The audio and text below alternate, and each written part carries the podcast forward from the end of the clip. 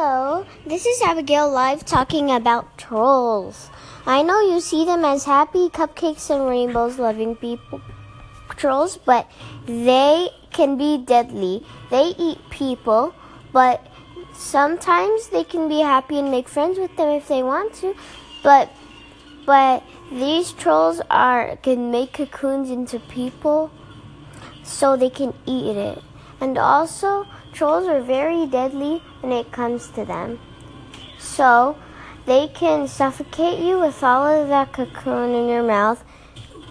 And also, I wanted you to hear this so you do not mess with one.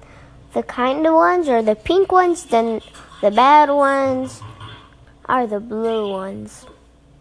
Okay, thank you for listening. Bye bye.